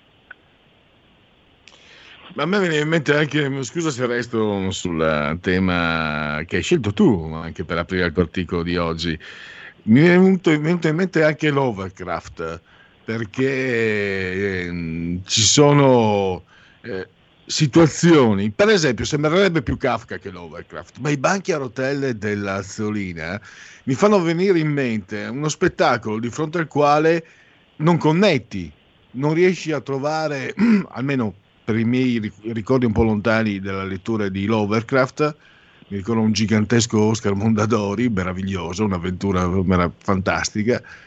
In certi racconti Lovecraft, ripeto, non è un, il mio un esercizio di, di, critica letteraria, solo un'impressione da banale lettore. Mi, mi, lasciava completamente stranito, sconcertato, allibito, non riuscivo a capire cosa stesse succedendo, cioè leggevo bene quello che succedeva, ma non riuscivo a, a, a comprenderlo.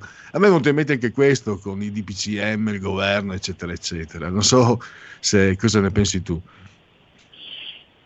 Guarda, Lovecraft è lo scrittore dell'orrore soprannaturale e è, questa la roba a cui siamo di fronte, è questa, cioè di farci sprofondare in questi abissi della mente tirandoci scemi, perché è questo che stanno facendo. Cioè io ieri quando ho detto queste cose, l'ho detto anche in televisione, sono preso degli insulti di ogni tipo, negazionista, riduzionista e tutte queste altre cose qua.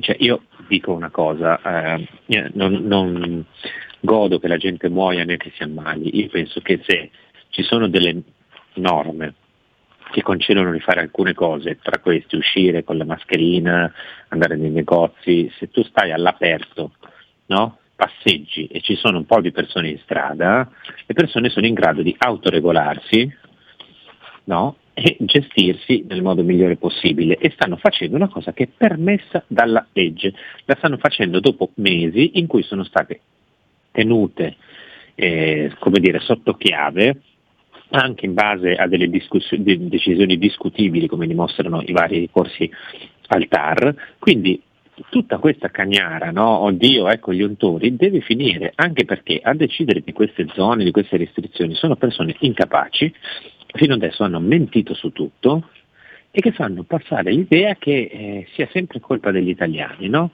Cioè che ormai siamo arrivati a, quasi al controllo mentale, cioè tu ti devi sentire colpevole anche se esci di casa. No? Mentre poi eh, loro non attivano i piani, non, non ti fanno arrivare i vaccini, ti fanno, fanno, casini sulle mascherine, i famosi banchi a rotelle che non servono a niente, i trasporti che ancora non vanno bene, cioè, questo è il punto. Poi io esco di casa, vado a farmi una passeggiata, mi prendo un caffè da asporto peraltro fuori e lo bevo fuori, magari a Naviglia, a Milano, vicino all'Arce. No, sono un negazionista cattivo. E purtroppo c'è gente ancora che abbocca questi discorsi, che si fa terrorizzare e perde la lucidità e non vede quali sono i veri problemi. Poi, sì, eh, Orwell, il grande fratello, no? il controllo mediatico nel quale si dimostrano molto, molto per esempio, eh, ieri per difendermi da, da, un cretino che è intervenuto in radio, un no mask, l'ho anche insultato, un cretino, eccetera. Ecco, loro per esempio quando trovano un deficit, a parte che questo, questo ascoltatore che ho, che ho bannato, che ho bandito perché è omofobo, probabilmente perché gay represso è un altro discorso, che è razzista, che è antimeridionalista, che è antisemita, non lo voglio più sapere, non voglio più sapere di lui.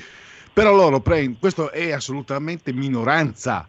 Loro mi sembra che abbiano questa abilità, il grande fratello mediatico, prendono questo cerebro leso e fanno, pens- fanno, credere che chiunque metta in discussione queste misure, la loro efficacia, il modo in cui sono prese, lo, lo mettono nella stessa stanza con questo cerebro leso, ma i cerebro, cerebro resi no mask sono una sparuta minoranza, mentre coloro che esercitano non solo un diritto di critica, ma anche una necessaria autodifesa, no? i ristoratori, eccetera, ma anche chiunque eh, cominci a innanzitutto a sentirsi come hai scritto bene tu nel tuo, nel tuo articolo a sentirsi preso in giro in maniera allucinante, dispotica e, e, che, e, e, che, abbia anche la necessità di potersi muovere per lavoro eccetera eccetera eh, loro mi sembra siano bravi in questo. Proprio il, tuo, il caso tuo che hai appena citato. Cioè mettere uno come te alla stregua di decer- quelli che io considero decerebrati no mask è, è, una, è, una, bestialità, è un'enormità, però riescono, mi sembra, in questo sono bravi, hanno, hanno tanto potere, hanno tanta forza. Guarda, io eh, sfido chiunque, andate in giro per Milano e ditemi se c'è qualcuno senza la mascherina, all'esterno.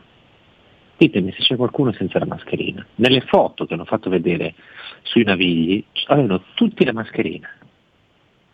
Cioè, eh, ha, tra l'altro all'aperto, all'aperto, cosa che anche lì cioè, si discute, al chiuso nessuno mette il all'aperto, c'è cioè chi dice vabbè se si mantiene il distanziamento uno forse potrebbe anche farne a meno. No, scusami eh, Francesco, confermo, la mia compagna è eh, infermiera da 40 anni e più e quindi immaginati.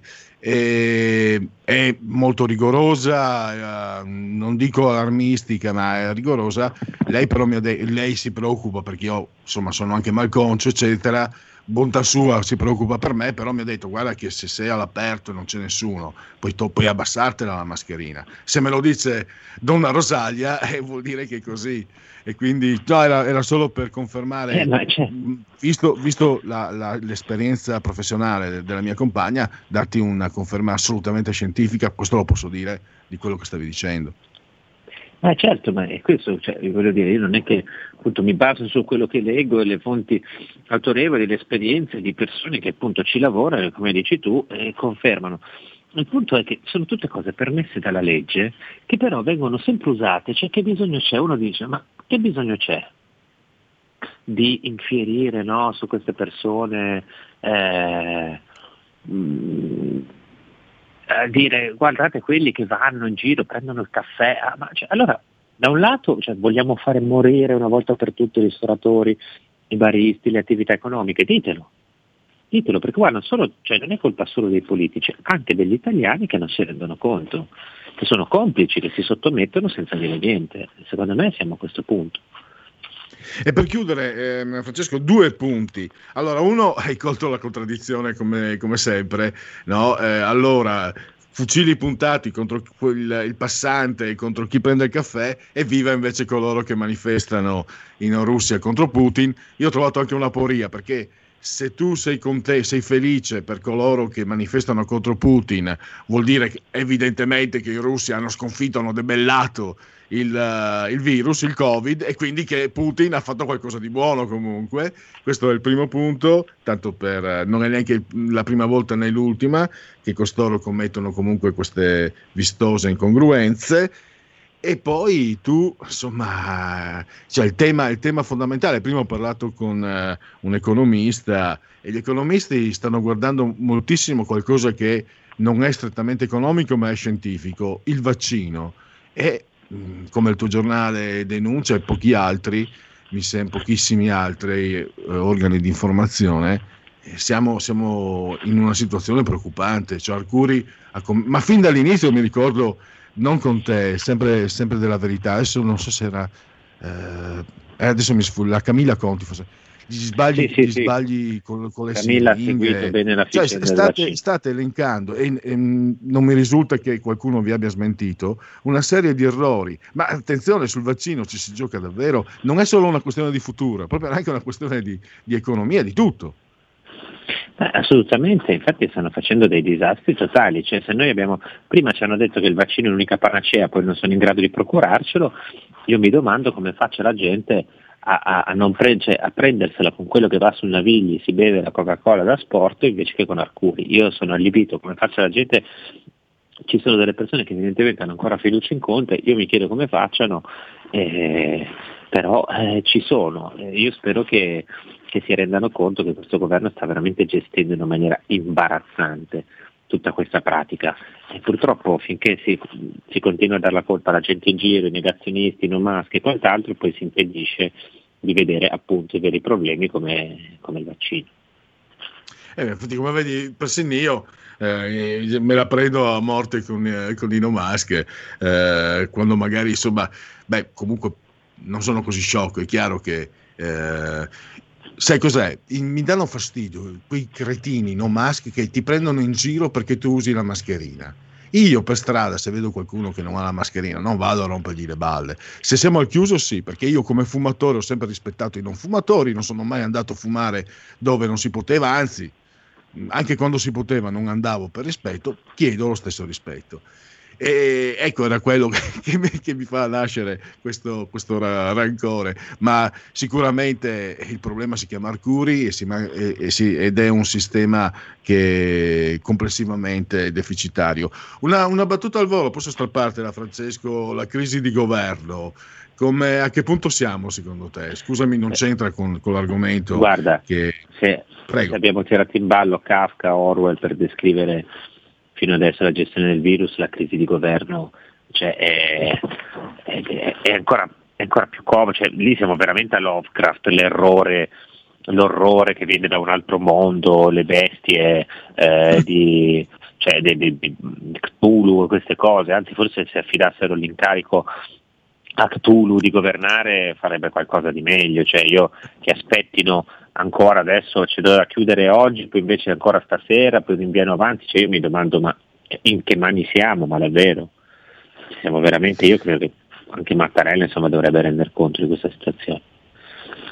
Sper- speriamolo, però eh, Mattarella non si rese conto dell'uranio impoverito o fece finta di non rendersene conto, ca- causando più o meno indirettamente la morte di centinaia e centinaia di, di giovani militari. E io questo non lo dimentico di sicuro, tanto per capire chi penso ci sia al colle in questo momento. Allora, eh, scusa la notazione personale, Francesco. Ehm, io allora chiudo eh, ti- con te, ti ringrazio e naturalmente a risentirci a domani. Grazie, grazie mille e ci risentiamo di nuovo domani. La verità è che sono cattivo. Ma questo cambierà. Io cambierò. È l'ultima volta che faccio cose come questa. Metto la testa a posto, vado avanti, rigo dritto, scelgo la vita. Già adesso non vedo l'ora. diventerò esattamente come voi. Il lavoro, la famiglia, il maxi televisore del cazzo, la lavatrice, la macchina, il CD e l'apriscatole elettrico. Buona salute, colesterolo basso, polizza vita, mutuo, prima casa, moda casual, valigie, salottoli tre pezzi, fai da te, telequiz, schifezze nella pancia, figli, a spasso del parco, orario d'ufficio, bravo a golf, l'auto lavata, tanti maglioni, Natale in famiglia, pensione privata, esenzione fiscale, tirando avanti, lontano dai guai, in attesa del giorno in cui morirai. Genetriaci, ricorrenze e commemorazioni del decimoquarto giorno di piovoso, mese del calendario repubblicano, 332 giorni alla fine, secondo i gregoriani, alla fine ho detto. Per tutti è un eh, martedì martis eh, 2 di febbraio, anno domini 2021-2021 come preferite. allora, qui... Eh, ci fosse Arbore i doppi sensi. Oggi è la giornata eh, mondiale delle zone umide. Carnelli? Carnelli? Mi raccomando, non fare quella faccia, che ti vedo lo stesso. E negli Stati Uniti è la, è la giornata della marmotta, che è un roditore, come la topa. Ecco, dovevo dirlo. Allora, scusate questa deriva un po' SE, un po' VM18. Oggi invece seriamente è il, la presentazione del Signore, è la Candelora, che per uh, i cattolici eh, rappresenta un giorno significativo. E, e anche, per chi, anche per chi magari non pratica, eccetera. Andiamo avanti invece con il genetriaco. Ah, ma, allora, allora, questa è bella, eh? Eh, Francesco Barbieri è un pittore, siamo ormai nel manierismo. Eh, Guercino, Guercino perché era strabico da un occhio. Se voi, se vi capita, è anche facile, Google uh, Guercino, immagini, era miracoloso, tele miracolose miracolose per la luce, i colori, le forme, la plasticità. E, ah, dunque, non so se in questo momento è impegnato al telefono Giulio Cesare Carnelli perché volevo chiedergli se aveva letto l'Ulisses di James Joyce, l'infinito Ulysses. Erano nella, nella versione che avevo io 1142 pagine Pierluigi io mi ricordavo 1047, però devo, devo dire la verità, è una lettura, è, è, una, è, un po' diciamo impegnativa anche perché ci sono certi momenti del linguaggio, io l'ho letto poi da ragazzo, forse avevo meno bagaglio culturale di adesso, ma merita. Possiamo dirlo chi a casa che l'Ulysses di James Joyce merita? Sì, anche se io preferivo William Blake. Ah, oh, oh, oh, ci curiamo bene, care, caro. Eh, eh, eh, beh, hai detto niente, hai detto pizza e fichi. Che io ho letto invece pochissimo, però quel poco è bastato per eh, complimentarmi per le tue preferenze, le tue opzioni. Abbiamo, ah, abbiamo eh, andiamo bene perché adesso abbiamo Aldo Palazzeschi, l'incendiario che eh, disse eh, io sono un uomo che soffre di vertigini scritte e poi non far domande e non sentirai menzogne. Poi abbiamo, qui siamo nel cinema, nella celluloide, è stato il fondatore, uno dei 27 fondatori, tra i 27 che fondarono l'Academy, cioè il premio Oscar, Frank Lloyd. E poi abbiamo uh, una grande figura anche morale, giornalista, scrittrice Tullia Zevi, e poi eh, un, un, pittore, scultore molto in voga qualche anno fa, Cascella, Pietro Cascella, che conosco poco. Eh sì, sono, poi abbiamo Bocassa, i diamanti del Centrafrica, è scomparso poco tempo fa, l'ex presidente, il mio ex presidente, visto che sono, mi considero virtualmente francese, Valéry Giscard d'Estaing wow, wow, wow, wow, Los Enfants de la... Poi ehm, una delle fondatrici di Repubblica, compagna di Paietta, Miriam Maffai, e poi un gigante, un gigante. Io mi ero fatto ingannare per- da ragazzino dal cognome ed ero convinto che fosse Veneto, no, era milanese si, chiama- si chiamava Luigi Veronelli, ma ehm, peccato quasi che sia confinato nella gastronomia, nel- nell'enogastronomia, perché mi è capitato di leggere eh, divers- diversi articoli suoi, scritti suoi, insomma, e lì siamo dalle parti, poi se qualcuno eh, più colto di me, eh, cioè quasi tutti, eh, vuole, vuole smentirmi, eh, lo faccio perché io lo dico anche per confrontarmi, non ho, eh, non ho assiomi da, da difendere. Io dico che Luigi Veronelli era dalle parti di Gianni Brera. Tiè, l'ho messa lì. E a me Gianni Brera piaceva tantissimo. Poi abbiamo un grande del jazz, Stan Getz. Poi eh, l'intellettuale della Magna Grecia, che però continua a 90 anni, mh, anzi 92 ne compie oggi, auguri a lui, ehm, è sindaco di un comune sempre dell'Irpinia, Ciriaco de Mita appunto, e poi come non ricordarsi le magiche forme da mala femmina di Luisa Mangini sul tirolese, anche se il cognome italiano, Dorian Gray in arte. Poi un grande attore, ehm, tra l'altro adesso lui recitò molto nei film di Pupi Avati, c'è un nuovo film di Pupi Avati che cercheremo anche di seguire, tratto dal- da un libro scritto dal papà di Vittorio Sgarbi. Eh, Carlo Delle Piane, personaggio straordinario, eh, attore straordinario anche in regalo di Natale, di origine abruzzese, romano di origine abruzzese. E poi anche nel, diciamo, nella continuazione c'è stato un- una specie di secondo episodio, rivincita di Natale, qualcosa del genere, un film meno riuscito, però lui strepitoso. Poi Pisano, comunista, presidente degli allenatori italiani di calcio Renzo Olivieri, la Charlie's Angels Farrah Fawcett eh, e poi un grande, eh, era di sinistra ma era un grande, Edmondo Berselli che è prematuramente scomparso a 59 anni.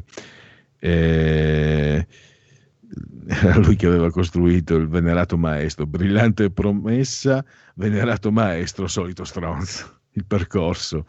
Poi auguri al direttore del giornale della famiglia Berlusconi, l'ariano Alessandro Sallusti.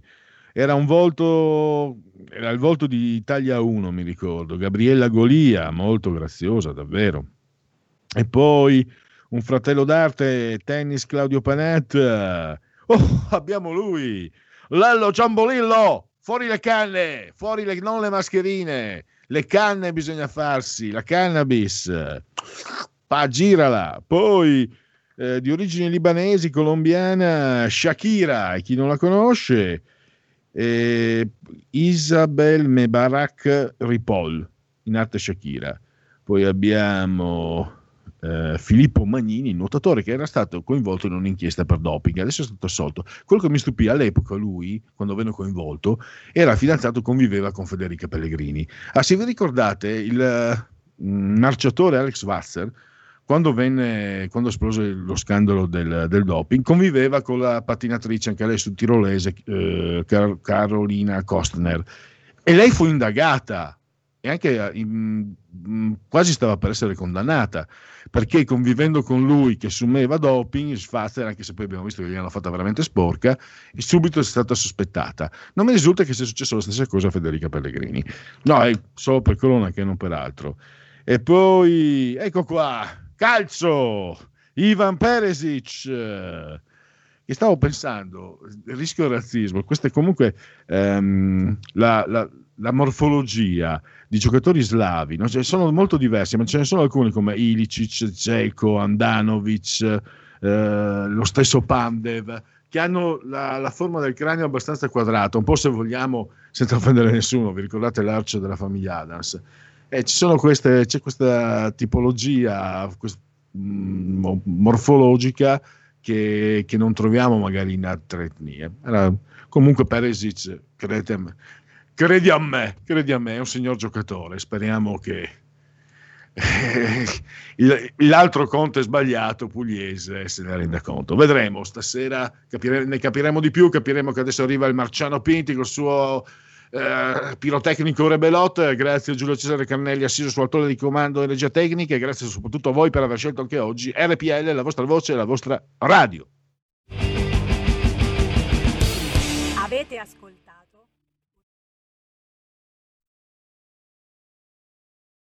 Avete ascoltato il punto politico.